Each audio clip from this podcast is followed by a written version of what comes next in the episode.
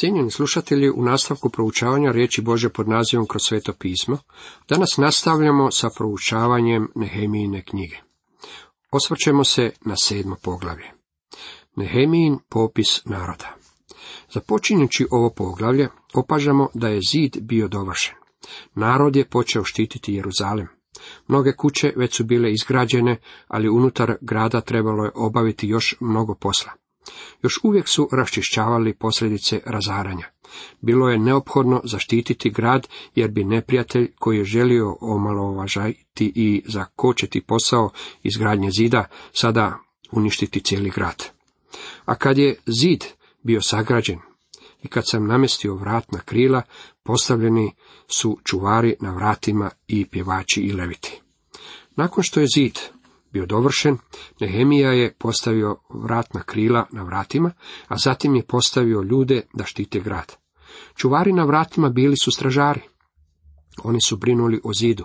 Bili su na stražarskoj dužnosti po cijeloj duljini zida i ljudima koji su živjeli unutar grada davali su do znanja što se događa vani. Ako bi se približavao neprijatelj ili kakva opasnost, oni bi uključili alarm. Čuvali su i noću i danju. Bio je to cjelodnevni posao. Standardi za obavljanje ovog posla bili su visoki, ali ćemo vidjeti da se neka od postavljenih pravila nisu provodila u život kao što je trebao biti slučaj. Čuvari vratiju nisu smjeli biti neoprezni u svezi ljudi koji su dolazili i ulazili unutar gradskih zidina.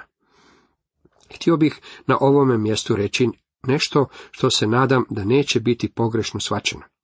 Danas nam je rečeno da ne smijemo biti indiferentni i neoprezni prema onima koji dolaze na naše sastanke, jer ne smijemo biti u zajedništvu sa svima koji tvrde da su kršćani. Zapazite što Pavao kaže u prvoj Korinčanima petom poglavlju 11. redku. Nego, napisah vam da se ne družite ako je netko tko se naziva bratom bludnik ili lakomac ili idolopoklonik ili klevetnik ili pijanac ili grabežljivac. S takvim ni jesti. Danas, jako moramo doktrini posvećivati najveću pozornost, na primjer, ne možemo one koji negiraju nepogrešivost Biblije učiniti ili nazivati braćom ili imati zajedništvo s njima. Pavao se ne bi bavio s takvim doktrinom kada kaže da se ne smijemo družiti sa čovjekom koji je bludnik. On govori o onome muškarcu ili ženi u crkvi koji ne žele obračunati s tim grijehom u svome životu. Zajedništvo je utemeljeno na doktrini.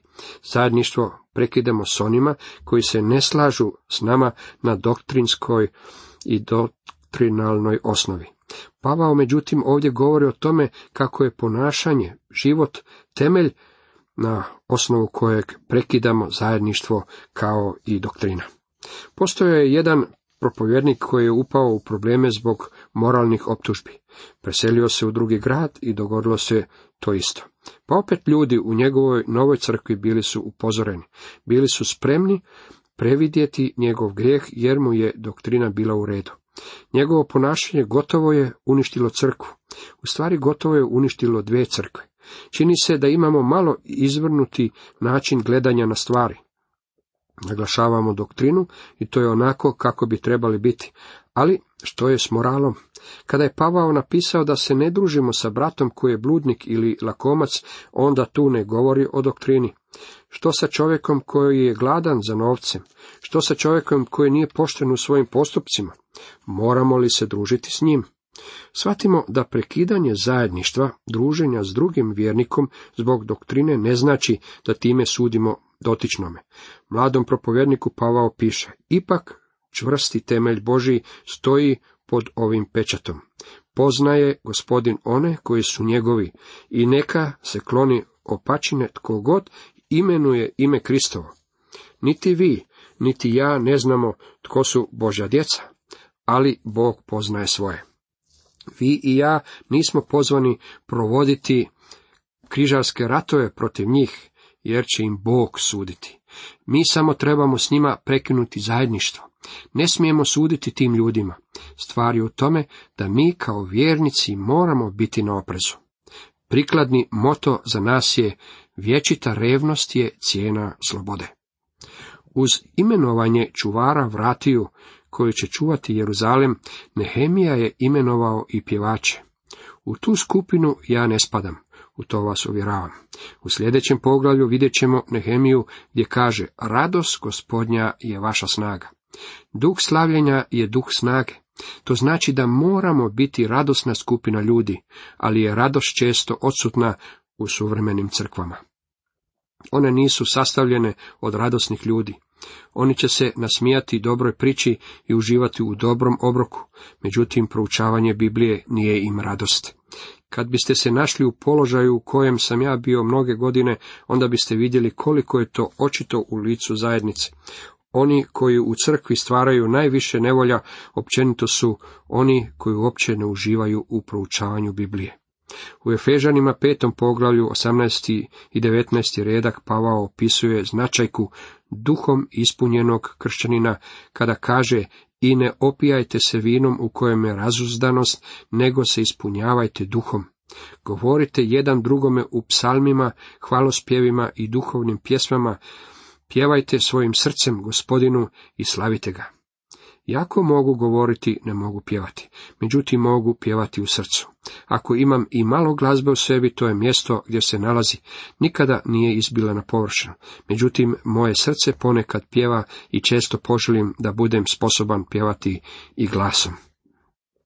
Riječ psalmi u ovome stihu znači slaviti. Kako je lijepo ime Isus, riječ pjesma znači pripisati savršenstvo božanstvu.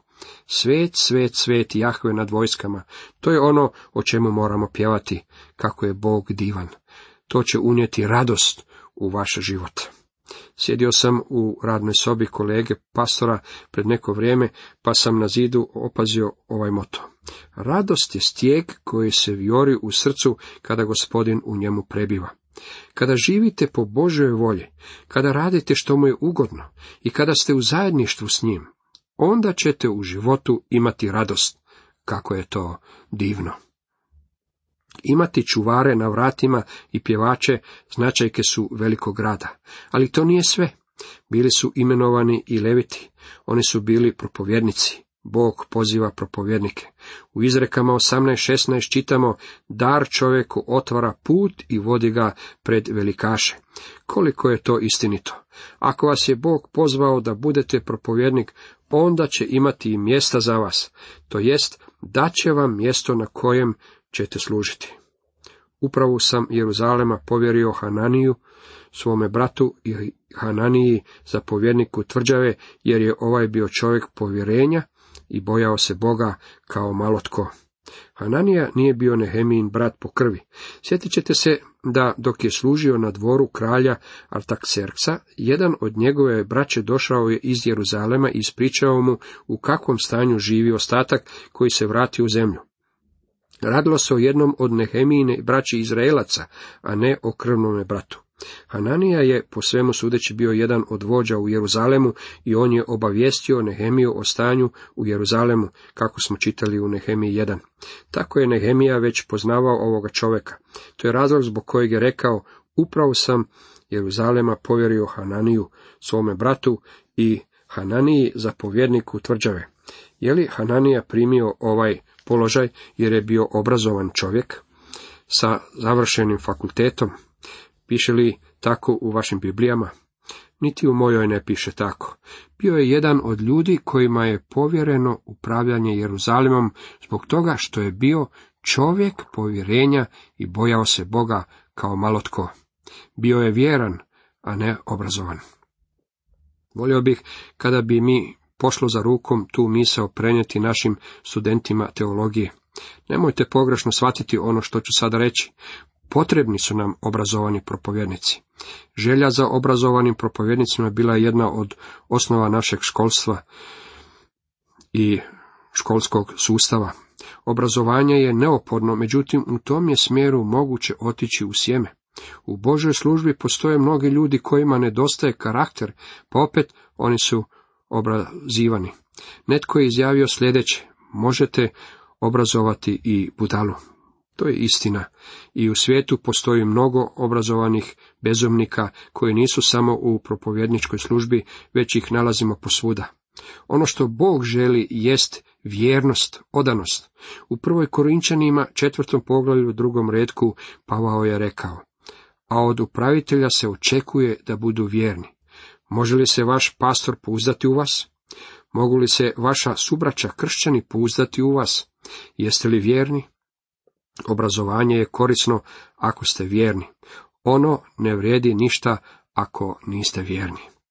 Rekao se im, Jeruzalemska vrata neka se ne otvaraju dok sunce ne ogrije, a dok ono bude još visoko, neka ih zatvore i prebace prijevornice. Treba postaviti straže uzete između žitelja jeruzalemskih, svakoga na njegovo mjesto, svakoga nasuprot njegovoj kući. Svaki ulaz u grad trebalo je tijekom dana paziti. Navečer kada se svašta moglo dogoditi, svi su morali biti na oprezu. Svatko je morao paziti barem svoje kućanstvo. Zato nas Bog drži odgovornima barem za naše kućanstvo. Gospodin Isus Krist rekao je, što vama kažem, kažem svima bdijte. Takav bi trebao biti stav svakog vjernika.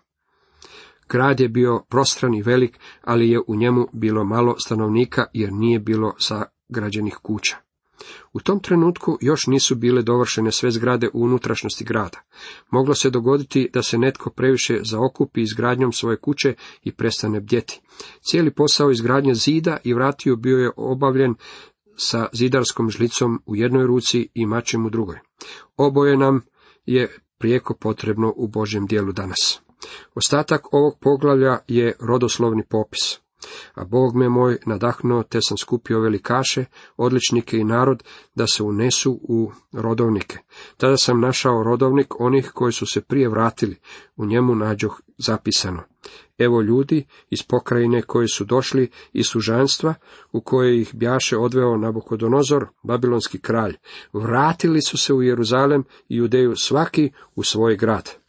Došli su sa Zerubabilom, Ješuom, Nehemijom, Azarijom, Ramijom, Nahamanijem, Mordokajem, Bilšanom, Misperetom, Bigvajem, Nehumom, Bananom, broj ljudi naroda Izraelovih. Ovo je ono isto rodoslovlje koje smo vidjeli u drugom poglavlju Ezrine knjige. Zašto je Bog potrošio toliko tiskarske tinte da nam prenese isto rodoslovlje? Reći ću vam zašto. Božja riječ kaže, u vječnome će spomenu biti pravednik. Psalam 112.6. Bog je rekao, poznajem ove ljude i želim da znate da ih ja znam. Naveo je njihova imena na jednome mjestu, a zatim ih prepisao u istome obliku. Rečeno je mi je da u nekim uredima dokumente tiskaju u 15 primjeraka, a ovdje vidimo da i Bog ima svoje kopije. Kao da je Bog rekao, možda vam ova imena nisu zanimljiva, ali meni jesu. To su moji ljudi. Ovo je rodoslovlje samo jedan list iz Božje knjige sjećanja. U Bibliji nalazimo podosta rodoslovlja. U postanku 49 navedeno je 12 plemena. U drugoj Samuelovoj 23 nalazimo popis Davidovih moćnika. Prvih nekoliko poglavlja prve ljetopisa je popis imena. Nehemija 3 donosi nam još jedan popis. Rimljanima 16 sastoji se od mnoštva imena. Hebrejima 11 također navodi one koji su vjerni Nama su to samo imena, međutim Bog se svake osobe sjeća i bilježi njeno ime u Janjetovoj knjizi života. Azgadovih sinova 2322 Tko je bio Azgat? Radilo se o čovjeku koji je bio odveden u babilonsko sužanjstvo. Tijekom 70 godina plus još nekoliko njegova se obitelj umnožila, imao je 2322 potomka. Svaki od njih mogao je reći, ja sam u rodu sa Azgadom. Kada je netko trebao dokazati da pripada izraelskom narodu, mogao je reći, Azgad je bio moj pra pra pra pra pra djed, znam tko sam. Postoje ljudi koji danas govore, pa mislim da sam Bože dijete. Nadam se da sam Bože dijete. Dragi moji prijatelji, možete znati da jeste Bože dijete. U prvoj Ivanovoj petom poglavlju 12. rijetko piše, tko ima sina, ima život. Tko nema sina Božega, nema života. Ako ste se pouzdali u gospodina Isusa kao svog osobnog spastelja, onda imate njega i imate život. Ako ne vjerujete ono što on kaže, tada njega nazivate lašcem. Ako ste se pouzdali u Krista, onda imate život na temelju autoriteta Bože riječi. Bog je to zapisao. Azgadov sin mogao je reći, znam tko sam, pogledajte ovdje, moje ime zapisano. Sljedeći ljudi koji su došli iz Tel Melaha, Tel Harše, Keruba, Adona i Imera nisu mogli dokazati da su njihove obitelji i njihov rod izraelskog podrijetla. Bio je onih koji nisu mogli dokazati da su Izraelci. Govorili su, mislimo da smo Izraelci. Nadamo se da jesmo. Nastojimo biti. Mišljenje da su Izraelci njihovo nadanje i nastojanje da to budu nije ih činilo Izraelcima. To nije pomoglo. Morali su znati tko su. Kada nisu mogli dokazati svoje rodoslovlje, bili su isključeni. Ovo su ljudi tražili svoj zapis u rodovnicama, ali ga nisu mogli naći. Bili su isključeni iz svećeništva. Nisu mogli dokazati svoje rodoslovlje. Ne samo da morate biti spašeni, već to morate i znati, dragi moji prijatelji. I namjesnik im zabrani blagovati od svetinja sve dok se ne pojavi svećenik za Urim i Tumin. Prepoznavanje svećenstva u ono vrijeme vršilo se pomoću Urima i Tumina koji su se nalazili na naprsniku velikog svećenika. Bio je to način na koji je veliki svećenik određivao i potvrđivao Božu volju. Bio je to način kojeg im je Bog dao, međutim mi danas Božu volju utvrđujemo pomoću njegove riječi. Ona nam govori na koji način možemo imati vječni život. Svećenici, leviti, vratari, pjevači, netinci i sav Izrael naseliše se svaki u svoj grad. A kad se približio sedmi mjesec, već su sinovi Izraelovi bili u svojim gradovima. Ovo je posljednji stih ovoga poglavlja. Izraelovi sinovi vratili su se u obećanu zemlju. Pod Nehemijinim vodstvom bio je obavljen izuzetan posao. Njegov posao, međutim, nije dovršen. Bilo je još toga što je trebalo obaviti. Cijenjeni slušatelji, toliko za danas.